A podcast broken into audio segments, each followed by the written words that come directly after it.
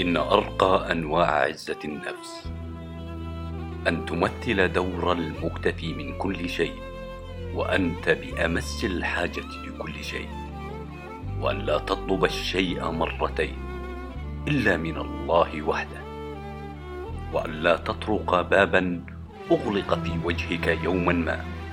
فباب غير باب ربك لا يستحق أن يطرق أكثر من مرة.